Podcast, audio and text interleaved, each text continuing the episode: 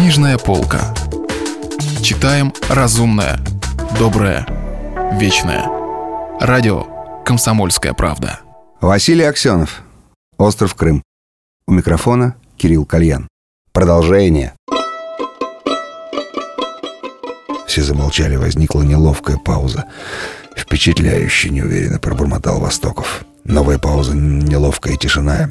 Тихое бульканье. Игнатьев деликатно глотал водочку. «Есть предложение», — сказал господин Кокенаки. «Мы все мужчины», — он бросил взгляд на Игнатьева, «или почти все. Давайте напьемся сегодня под бору. Напьемся по-свински, поем к девкам в Малый Бэм. Кстати, Лопатову в Бангоке уже проломили бутылкой голову. Иногда это нужно», — сказал Востоков. «Жалею, что иногда, а не всегда», — сказал Марлен Михайлович. «Как подумаю об этой кошмарной светящейся курве, так и не просыхал бы никогда с проломанной башкой. Попробуйте мой коктейль, товарищи Штирлицы.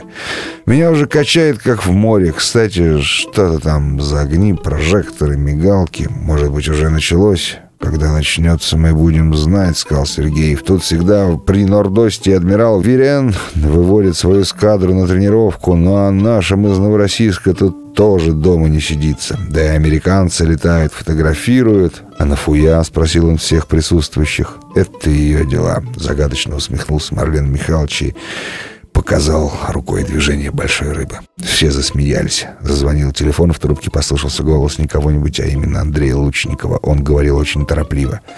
«Марлен, мне удалось оторваться от Тюмига и от своего конвоя. Я в 500 метрах от тебя у самого пляжа в баре «Трезубец». Приходи немедленно».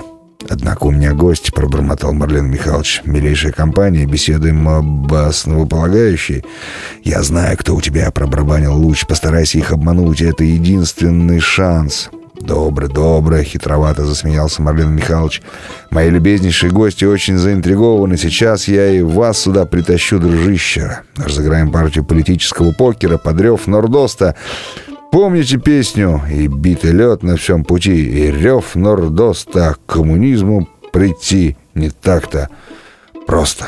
Он повесил трубку и весело глянул на гостей. Разведчики смотрели на него профессиональными взглядами. «Бедняги», — подумал Марлен Михайлович, — «им кажется, что они все знают, что направляют события». Между тем нет, пожалуй, более неосведомленных и более жалких прислужников главной суки, основополагающей.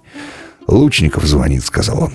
У разведчиков профессионально не дрогнул ни один мускул. Между тем, как обвисший над стаканом сибирский коммунист-нефтяник вскочил, разлил, уронил, задрожал девичьим трепетом. «Он внизу, в баре. Сейчас приведу его сюда», — сказал Марлен Михайлович.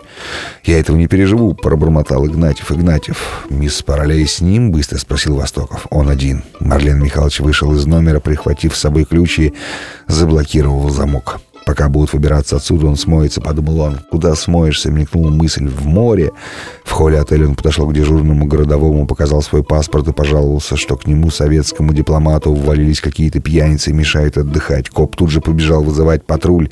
Нахалы осмелились нарушить покой советского товарища. Марлен Михайлович между тем выбежал из отеля и рванул по пустынной, короткой и темной улице, где кипели под яростным ветром можжевеловые кусты и светились лишь окна 2-3 баров. В конце улицы бухала и взлетала под парапетом накатная волна Норд-Оста. Только тут, почувствовав пронизывающий холод, Марлен Михайлович сообразил, что он выскочил на улицу даже без пиджака, в одной жилетке.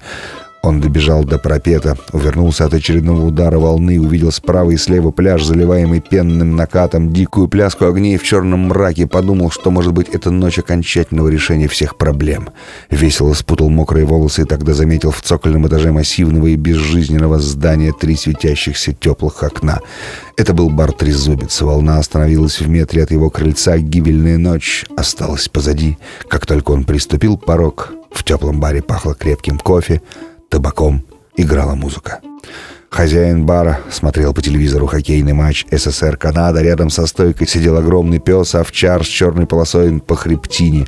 Он дружелюбно осклабился при виде вбежавшего Марлена Михайловича. В углу на мягком диване сидели Лучников и миссис Парлей. «Боже мой», — засмеялся Андрей, — «ты мокрый и пьяный. Никогда тебя таким не видел». «Кристи, look at my friend. He is a heavy drunk». Чистенькая и строгая мисс Паролей в застегнутой под горло кожаной курточке дружелюбно улыбнулась Кузенкову. Благодаря телемигу всему острову было известно, что в карманах куртки этой особы всегда помещаются два пистолета со снятыми предохранителями. «Николай», — сказал Лучников бармену, — «дай моему другу какой-нибудь свитер и стакан горячего рома». «Николай», — сказал Лучников бармену через 5 минут, — «дай мне и моему другу штормовки, мы хотим немного подышать воздухом». Движением руки он пресек поползновение Кристины следовать за ними. Они вышли в ревущую мглу и медленно пошли по узкой полоске ракушечника, которая еще оставалась между каменной кладкой набережной третьего казенного участка и накатывающимся из мрака белыми гривами. «Марлен!» — прокричал Лучников на ухо Кузенкова. «Дело сделано!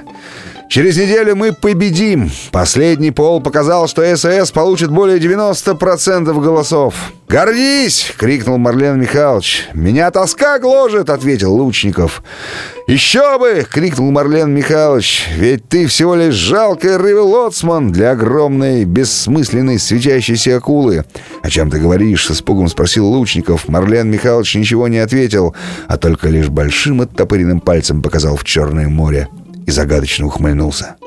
Лучников, удивившись на миг, тут же забыл об удивлении. Он шел вдоль могучих бетонных плит, весь мокрый, в переливающейся под бликами огней штурмовки, задумчивый до странности молодой, настоящий герой народного плебисцита, настоящий чемпион.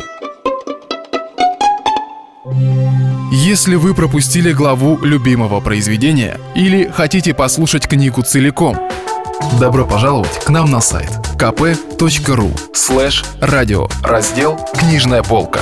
Книжная полка. Читаем разумное, доброе, вечное.